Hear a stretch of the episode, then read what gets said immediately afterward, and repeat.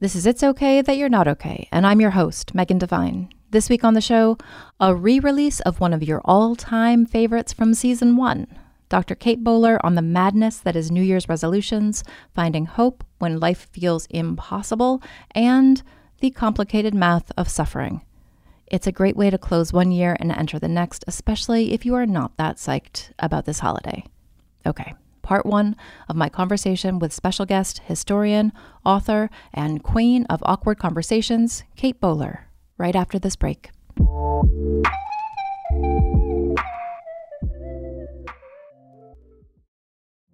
Witness the dawning of a new era in automotive luxury with a reveal unlike any other as Infiniti presents a new chapter in luxury, the premiere of the all new 2025 Infiniti QX80. Join us March 20th live from the edge at Hudson Yards in New York City featuring an unforgettable performance by Grammy and Academy Award winning singer, songwriter, and composer, Jon Batiste. The all new Infiniti QX80 is unlike any luxury SUV you've ever seen. Smart enough to anticipate your needs even before you do. Every line, curve, and detail was thoughtfully crafted so everything for every passenger feels just right. Don't miss it. Mark your calendars and be the first to see it March 20th at 7 p.m. Eastern, only on iHeartRadio's YouTube channel. Save the date at new-QX80.com. 2025 QX80 coming this summer. Hi, I'm Cindy Crawford, and I'm the founder of Meaningful Beauty. Well, I don't know about you, but like I never liked being told, "Oh, wow, you look so good for your age." Like why even bother saying that? Why don't you just say you look great at any age, every age? That's what Meaningful Beauty is all about. We create products that make you feel confident in your skin at the age you are now. Meaningful Beauty. Beautiful skin at every age. Learn more at meaningfulbeauty.com. Did you know that most salads travel over 2,000 miles to reach your plate? But not with 80 Acres Farms. Their crisp salad greens and herbs are food less traveled, going from farm to store in days, not weeks. They stay fresher for longer in your fridge. My salad lasts all week long, which means less food waste and easy meal planning. Oh, and did I mention there's no need to wash these greens? Because 80 Acres Farms uses zero pesticides. Visit 80acresfarms.com to learn more and find their salads and salad kits at your local Harris Teeter. Before we get started, two quick notes. One, this episode is an encore performance. I am on break working on a giant new project, so we're releasing a mix of our favorite episodes from the first three seasons of the show.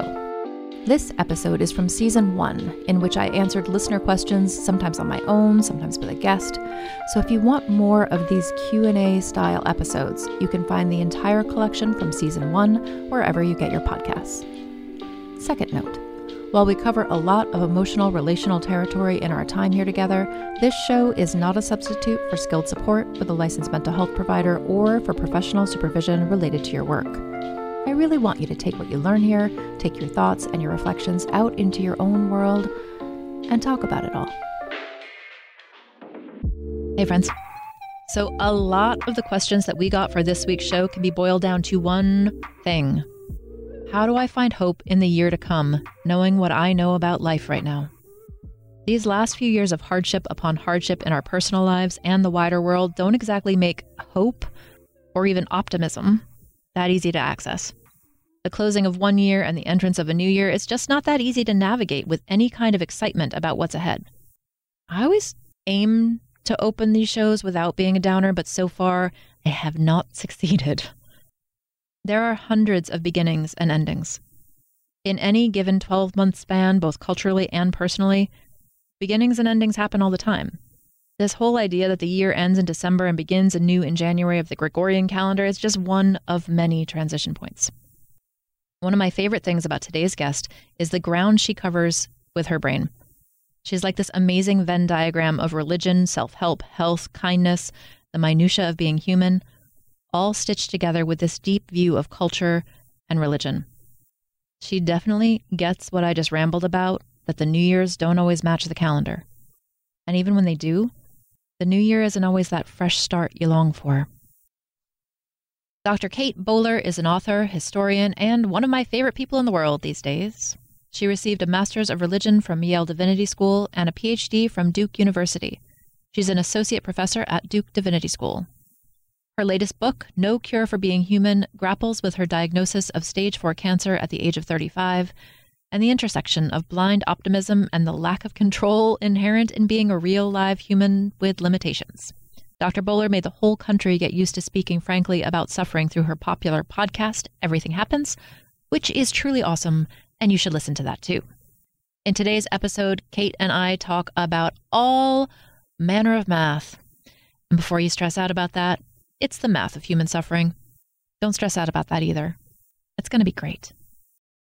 All right, everybody. I am so glad to have my friend Kate in the studio, well, Studio Zoom with me today. So, Kate, thank you so much for being here.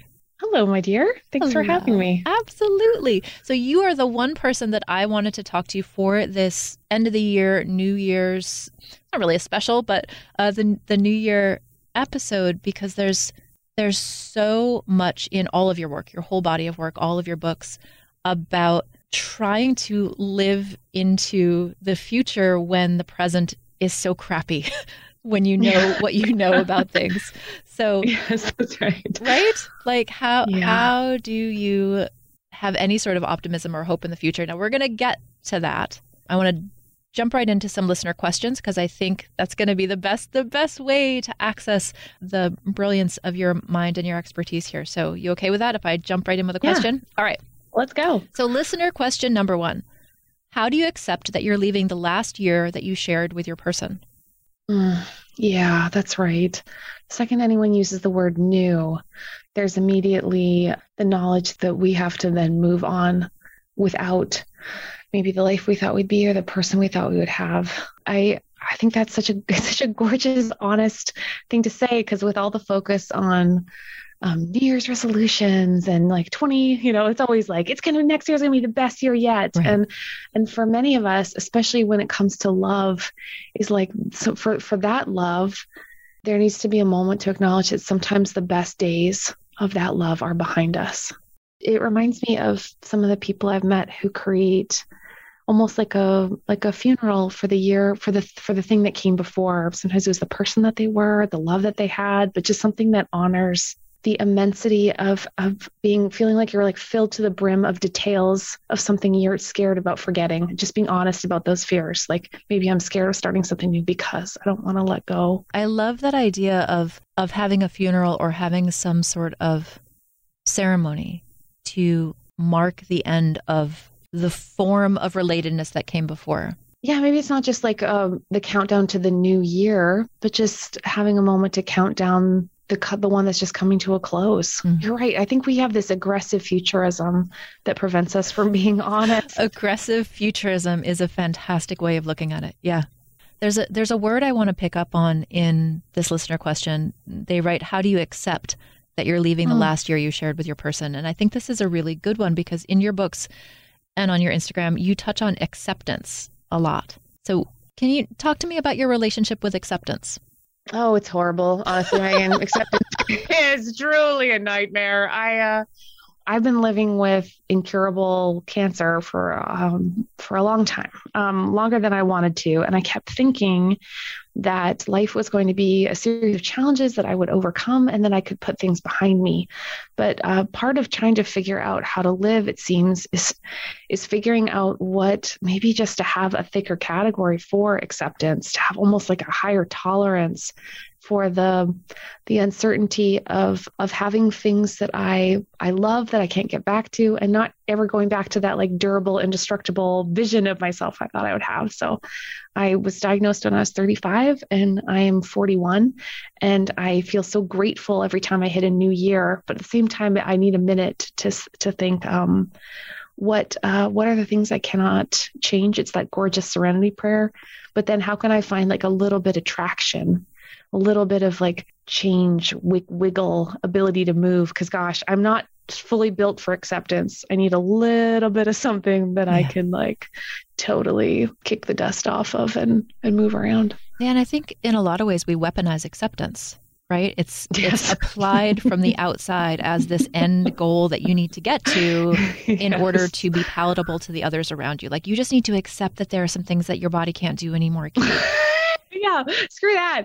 Really, no. I I spend I spend most. You're right. I spend most of my energy trying to not accept most things because I mean I I think that living at least for me when i think about the, the the, context of like i'm a i'm a professor so i i have to figure out how to keep changing and moving forward. I've got complicated medical care in which i very frequently have to yell at people when i'd rather use my nice indoor voice. And like if i don't constantly push against acceptance it goes into stagnation and despair. Mm-hmm. and so sometimes not accepting things has been a really important part of me staying alive and also just learning how to evolve and change because I'll I'll never get to be the person I was before. Yeah. Some things are unacceptable. Right? Yeah, yes. I love how you yes. paired that though, Kate, that like acceptance in some ways is giving up and being passive, like sort of pitting it against self advocacy. Right? Mm-hmm. Just as you said right there, like with my medical needs, I can't just accept that this is my condition and this is what needs to happen, that I need to ferociously advocate for myself. And sometimes that feels the opposite of acceptance. I'm a bigger fan of allowing rather than acceptance because I think acceptance comes with this connotation that you're cool with it. Right? If we go back to if we yes. go back to our question, yes. our listener question here, how do I accept that I'm leaving the last year I shared with my person? So the the understory there is that their person died in 2021 and we're facing a new year without this person. How do I accept that I'm leaving that year? Well, some things are unacceptable. It's not okay. Yes.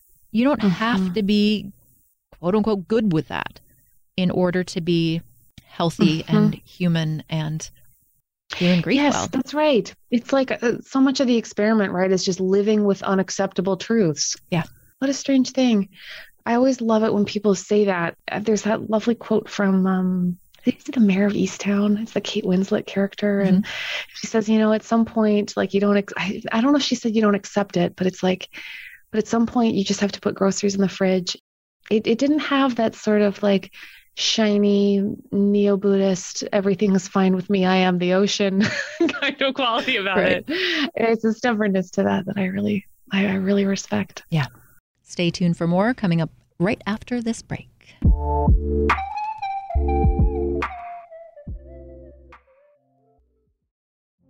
Witness the dawning of a new era in automotive luxury with a reveal unlike any other as Infiniti presents a new chapter in luxury, the premiere of the all new 2025 Infiniti QX80.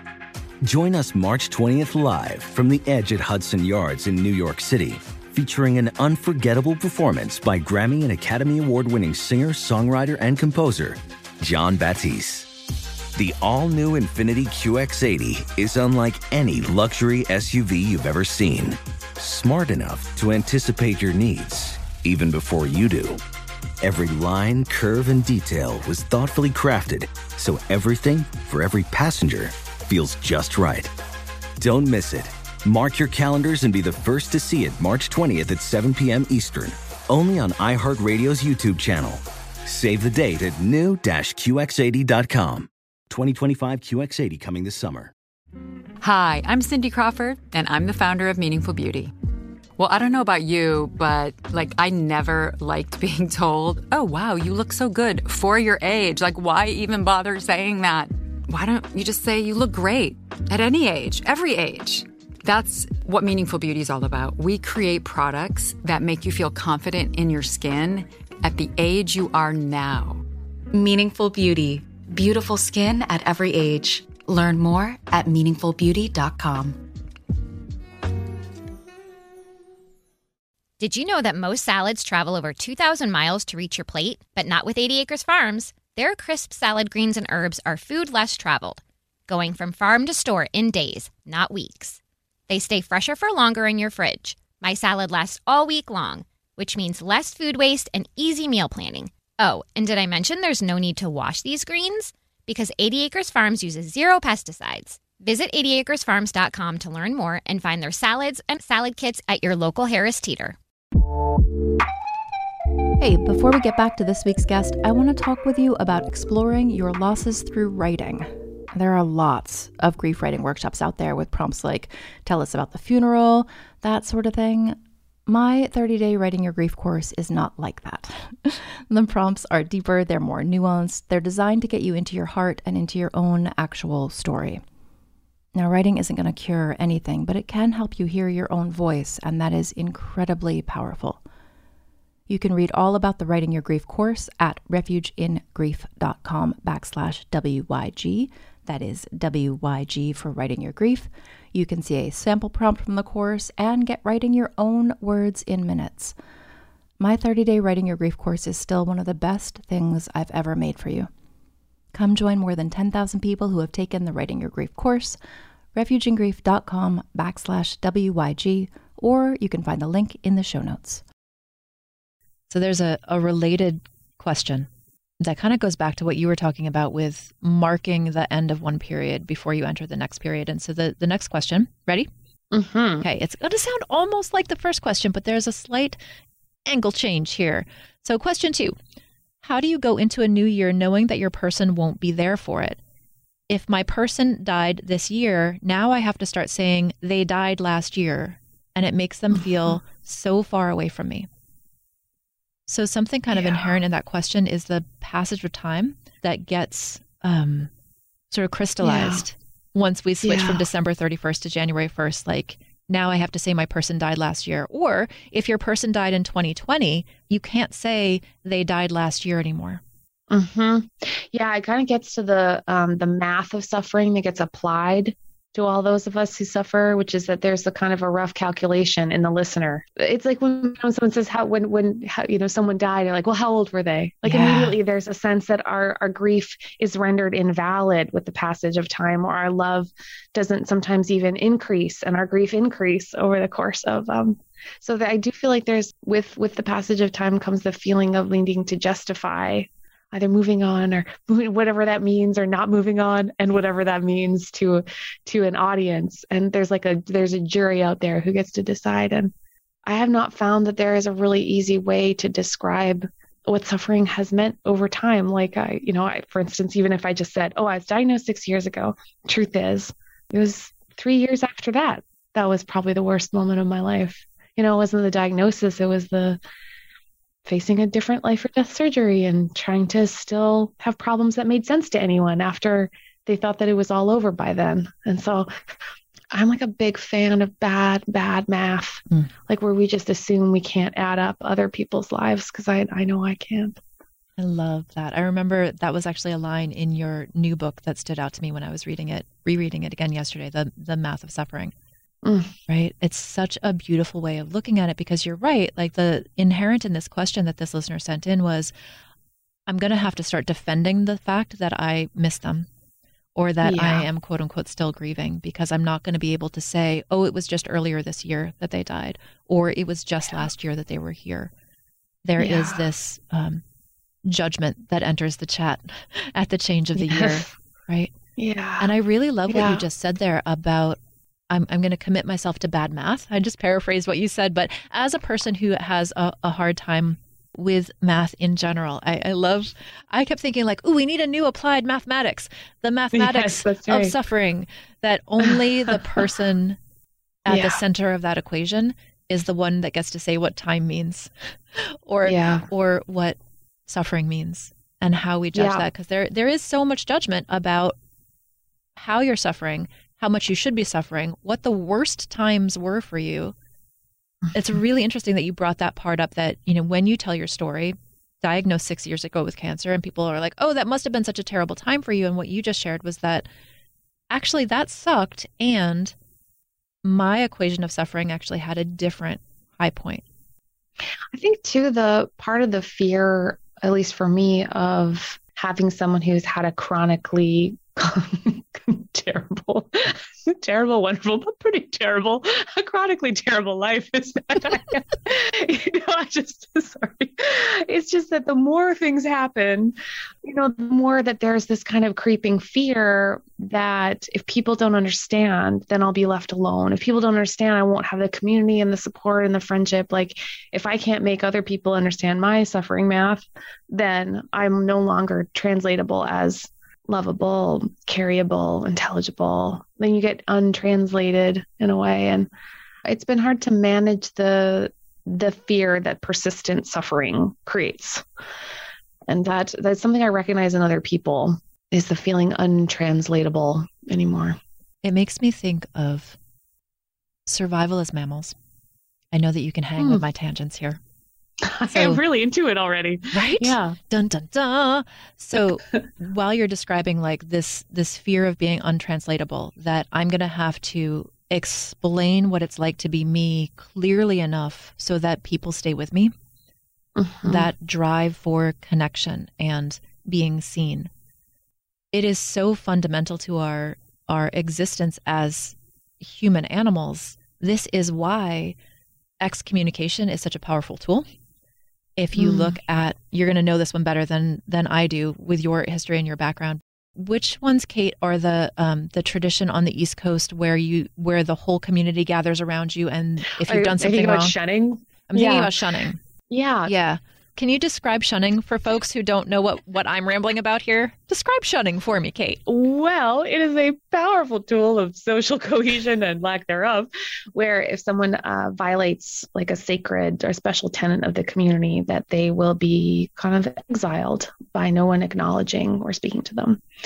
And so, like, I have a family member who was, was shunned for having an organ at her wedding, which was in a in a service that prohibited uh, musical instruments, which is very funny now, but was very sad at the time.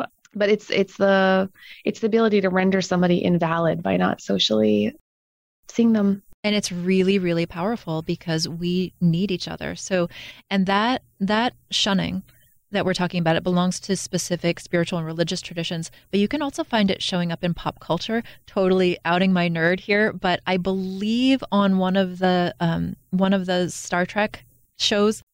Gosh i'm going to get so many messages about this for not knowing which part of the star Trek trivia. right which star trek trivia i'm quoting here. Apologies. My brain is full everybody.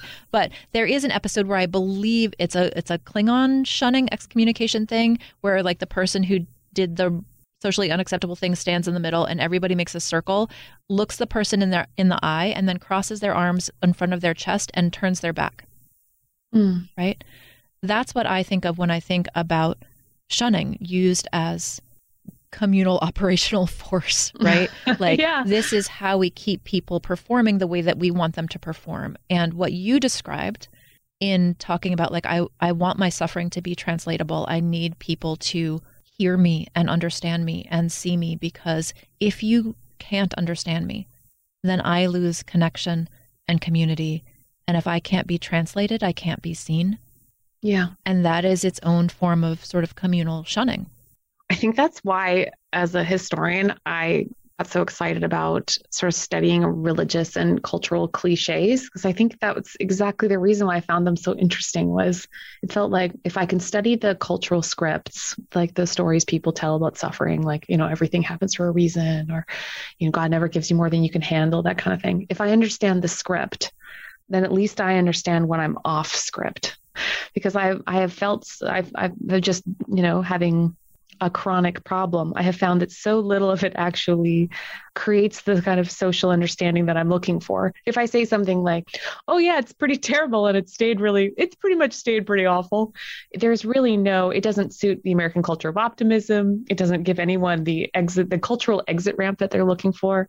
I think um social cohesion and cultural scripts tell us a lot about when we're in and when we're out. Yeah. Because we certainly feel it when we're out. Yeah, and I think the temptation is to bend yourself to fit the social construct so that you don't get Yeah. shunned, so that you don't feel alone. If you've lost your person or you have a really impossible diagnosis or a chronic illness or injury, you know you need your community. And the Mm-hmm. temptation, I think, is like maybe I'm the wrong one. Well, part of uh, Yeah. the way that I see a lot of my work, Kate, is that like you're not the one that's wrong, the culture is wrong. And you and I Mm. You know work at different angles or different starting points for this same challenge which is it's it's the culture that misunderstands suffering it is Yeah. our entertainment and the stories that we tell ourselves and what we believe is the most helpful thing to do for somebody when they're suffering that's where the problem is it's not Mhm. in this person who asked this question about you you know, how do I go into a, no, a new year knowing that my this is a year my person will never see? The implications or the connotations inside that is like I'm going to have to justify this.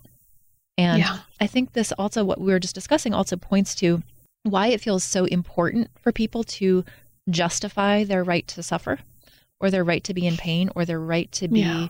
having a hard time that doesn't match the Disney stereotype or the, you know, you got through the like that transformation narrative, right? You and I have yacked about this before that Yes. transformation narrative before where like if you do your suffering Yeah. correctly, then you come Yeah. back a bigger, stronger, wiser person and the bluebirds fly from your brain and and everything works Yeah. out exactly as it should and and I think we know that that's not true. And that need to explain our suffering, translate our suffering. I love that phrase that you used to talk about that. We feel like we're failing a cultural script and we're going to be left even more alone. But we Mhm. also know Yeah. that we need to tell the truth about our own experience, yes, that's right.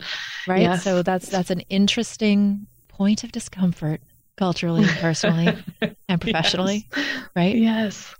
Trying to rewrite those scripts and it, it really does take more people willing to tell the truth about their math suffering, their suffering of Mhm. I mean, you said it so much better, and I can't remember what it was, but it was awesome. it, re- it really does take people talking about the reality of suffering yeah. to start changing those bigger conversations so that we don't feel like our math is getting questioned every time we turn around and every mm-hmm. time there's a year change. That's right. This is just the first half of my conversation with Kate Bowler.